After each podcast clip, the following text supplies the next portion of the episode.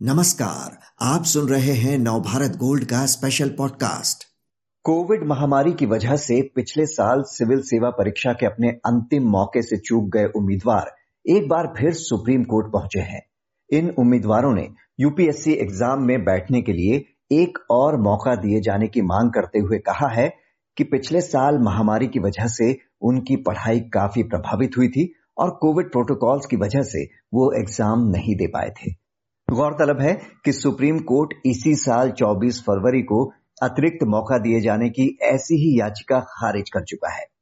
DP Singh ji, अब फिर कई उम्मीदवार मोस्ट एक्सेप्शनल सर्कमस्टांसेस का हवाला देते हुए सुप्रीम कोर्ट पहुँचे हैं। कैसे देखते हैं आप उनकी इस मांग को? मेरे विचार से स्टूडेंट्स की जो डिमांड है वो जायज़ है, क्योंकि बहुत ही अनप्रेसिडेंट ये महामारी है। किसी को इसका आइडिया नहीं था कि इस तरह से सब कुछ बंद हो जाएगा। और पर्टिकुलरली एजुकेशन सेक्टर को तो सबसे ज़्यादा लॉस हुआ है इसमें। और सिविल सर्विसेज़ एक this is a prestigious examination तो जो भी ग्रेजुएशन के स्टूडेंट हैं या कोई भी स्ट्रीम के स्टूडेंट हैं, उनका एक ड्रीम होता है सिविल सर्विसेज़ को अख्तियार होना।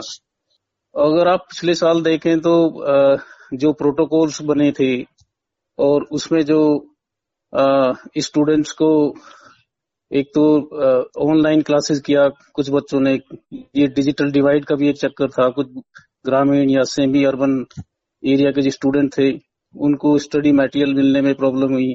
हमारे पास बहुत फ़ोन कॉल्स आते थे, सर, हम चाह भी नहीं कर सकते, हम किसी का आखिरी चांस था, किसी को स्टडी मटेरियल न मिलने के कारण गाइडेंस न मिलने के कारण। वो उस एग्ज़ाम को देने के लिए नहीं दे पाए थे एग्ज़ाम सिविल सर्विसेज़ का। तो मेरे विचार से तो सुप्रीम कोर्ट को इसमें बहुत ही सेम्फेथेटिकली कंसिडर करना चाहिए, क्योंकि this is not a usual circumstances मेरे विचार से तो उच्चतम न्यायालय को इस पे थोड़ा मानवीय आधार पे इसको कंसिडर करना चाहिए। जी, इस बार सुप्रीम कोर्ट में दरअसल दो कैटेगरी के उम्मीदवार अलग अलग पहुँचे हैं। एक वो हम्म। है जो कोविड और लॉकडाउन की वजह से पिछले हम्म। साल जो 4 अक्टूबर को अपना फाइनल अटेम्प्ट था वो नहीं दे पाए थे दूसरे वो हैं जो किसी तरह एग्ज़ाम तो दे पाए पर उनका हम्म। तर्क है कि कोविड प्रोटोकॉल्स की वजह से उनकी तैयारी और एग्ज़ाम काफ़ी प्रभावित हुए थे इनमें जो चार एप्लीकेंट्स हैं उनमें से एक पुणे के एक डॉक्टर भी हैं उनका कहना है कि उन्होंने फ्रंटलाइन पर काम किया है कोरोना वॉरियर की तरह और उसके साथ साथ पढ़ाई भी की एग्ज़ाम भी दिया तो उनका केस जो है एग्ज़ाम न दे पाने वाले छात्रों के समान ही देखा जाए क्योंकि अपनी सेहत को दांव पर लगाकर इन्होंने पेपर दिए। क्या दोनों केसेस को अलग करके देखा जा सकता है या एक ही समान देखना चाहिए? नहीं ये तो सभी के साथ प्रॉब्लम रही है। ये तो डॉक्टर तो स्पेशल एक केस हो गया क्योंकि इनको तो इवन जो गवर्नमेंट जॉब से रिटायर भी हो गए थे डॉक्टर्स गवर्नमेंट ने उनको भी बुलाया था। लेकिन ये सभी के साथ रहा, कोई एक पर्टिकुलर कैटेगरी की स्टूडेंट्स के लिए नहीं है। बहुत ऐसी स्टूडेंट हैं कि जिनका वो सेंटर भी चेंज नहीं कर पाए। अपना जब पिछली बार यूपीएससी ने सेंटर चेंज का ऑप्शन दिया था और वो अपने घरों में चले गए थे। पहले दिल्ली दिल्ली में रहते थे या दूसरे सेंटर्स में रहते थे जहाँ वो प्रिपरेशन कर रहे थे। तो उसको फिर इन टाइम वो प्रिलिमिनरी एग्ज़ाम में नहीं बैठ पाए थे because of the transportation problem because of the staying problem at the centre तो मेरे विचार से तो इसको अलग अलग न करके बिल्कुल एक मानवीय आधार पे ये सुप्रीम कोर्ट को इसमें कुछ कंसिडरेशन करना चाहिए। जी यानी कि दोनों ही मामलों को एक करके देखना चाहिए। इन लोगों ने सुप्रीम कोर्ट के पिछले साल के 30 सितंबर के आदेश का हवाला भी दिया है जिसमें हम्म। कोर्ट ने सरकार से ऐसे उम्मीदवारों को एक साल की उम्र सीमा की छूट पर विचार करने को कहा था। तब सरकार पेपर मिस करने वाले उम्मीदवारों को अतिरिक्त मौका देने को तो तैयार थी पर हम्म। उम्र की छूट देने को वो तैयार नहीं थी। उसकी ये दलील थी कि उम्र में छूट देने से ऐसी मांग करने वालों की लाइन लग जाएगी जहाँ हर उम्मीदवार एक और मौके की मांग करने लगेगा। तो सरकार की इस दलील को कैसे देखते हैं आप? नहीं अगर पिछली बार भी देखा जाए अगर यूपीएससी की हिस्ट्री देखी जाए तो इस तरह के पहले भी चांसेस हुए हैं। जब एक गवर्नमेंट ने एक मर्ज़ी चांस दिया था बच्चों को इफ़ आई नॉट रॉन्ग 92 में दिया था इस तरह से नरसिंह राव गवर्नमेंट ने दिया था इस तरह से एक चांस दिया था। तो मेरे विचार से क्योंकि अनप्रेसिडेंट सर्कमस्टांसेज है और एजुकेशन सेक्टर तो सबसे वर्स्ट हिट रहा दिस पेंडिंग के टाइम में।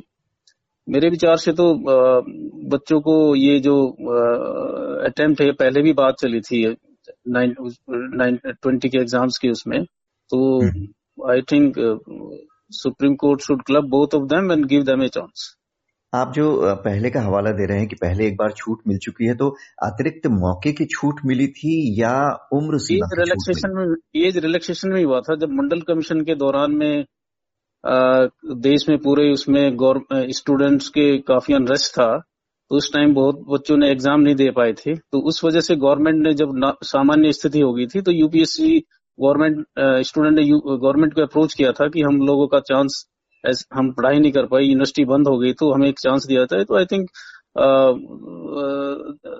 तब ये एक चांस दिया था गवर्नमेंट ने। तो अभी क्या लगता है कि सरकार ऐसा क्यों कह रही है कि वो अतिरिक्त मौका देने के बारे में तो सोच सकती है जिनके पास अभी उम्र सीमा है लेकिन जो उम्र पार कर चुके हैं उन्हें वो बिल्कुल छूट नहीं दे सकती क्योंकि कुछ प्रोटोकॉल्स होते हैं आगे के लिए। ऐसा हाँ, वो क्या प्रोटोकॉल होते हैं? उसमें गवर्नमेंट को देखना पड़ेगा क्योंकि आ, वैसे तो ये टेक्निकल इशू है उसमें तो सारा एक विचार करके कमेटी सजेस्ट कर सकते हैं। उसमें जो भी मैक्सिमम पॉसिबल हो उसको लिख सकते हैं। गवर्नमेंट कम से कम इस एक बार कंसिडर तो करे इसको। छात्रों का ये भी कहना है कि पिछले साल स्टडी मटेरियल की काफ़ी कमी हुई थी इंफ्रास्ट्रक्चर की प्रॉब्लम्स थी। Mental hmm. और फ़िज़िकल ट्रॉमा और पेन जो माहौल की वजह से उन्हें मिल रहा था उस वजह से प्रभावित हुई थी। इस तर्क में कितना दम लगता है आपको? नहीं इसमें तो काफ़ी है क्योंकि हम लोगों के पास भी बहुत कॉल्स आती थी कि दे आज दी स्टडी मटेरियल हमें पोस्ट से भिजवा दी लेकिन पोस्टल डिपार्टमेंट भी बंद था तो मैं लोगों को मटेरियल ही नहीं मिल पाया। हम भेज ही नहीं पाए मटेरियल जी यानी कि अब ये देखना होगा कि फरवरी में तो सुप्रीम कोर्ट ऐसी ही अपील खारिज कर चुका है।